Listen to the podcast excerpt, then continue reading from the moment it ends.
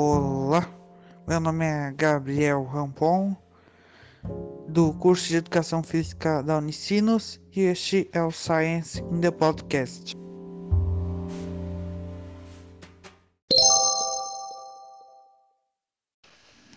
Boa noite, estamos no ar com mais um podcast. Dessa vez falaremos sobre o movimento anti-vacina, assunto que foi explorado no artigo publicado por pesquisadores do Centro de Anápolis.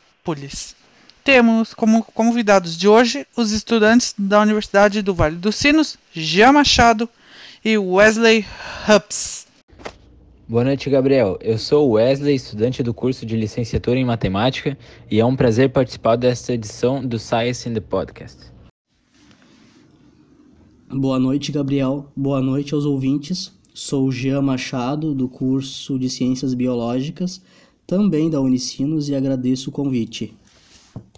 Wesley, pode nos dar mais informações sobre a referida pesquisa acerca do movimento anti-vacina? Bom, a pesquisa se chama Dimensões e Consequências do Movimento Antivacina na Realidade Brasileira. Ela é de autoria de um grupo de pesquisadores do curso de Medicina do Centro Universitário de Anápolis, uh, sob coordenação de Leia Rezende Moura. Jean, queria saber de uma coisa. Pode falar para os ouvintes o que é o movimento antivacina? Quando foi criado? E qual é o propósito desse movimento?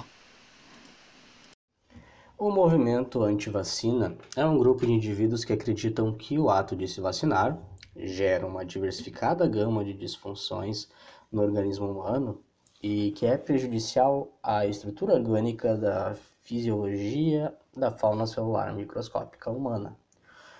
O movimento se originou em 1998 na Inglaterra e o propósito desse movimento é intensificar a ideia de que se vacinar é perigoso e pode causar mortes.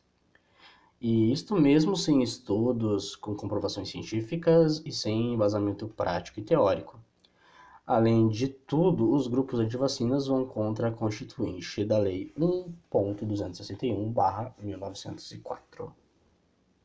Qual é a aceitação a campanhas de vacinação por parte de grupos de diferentes faixas de renda familiar mensal?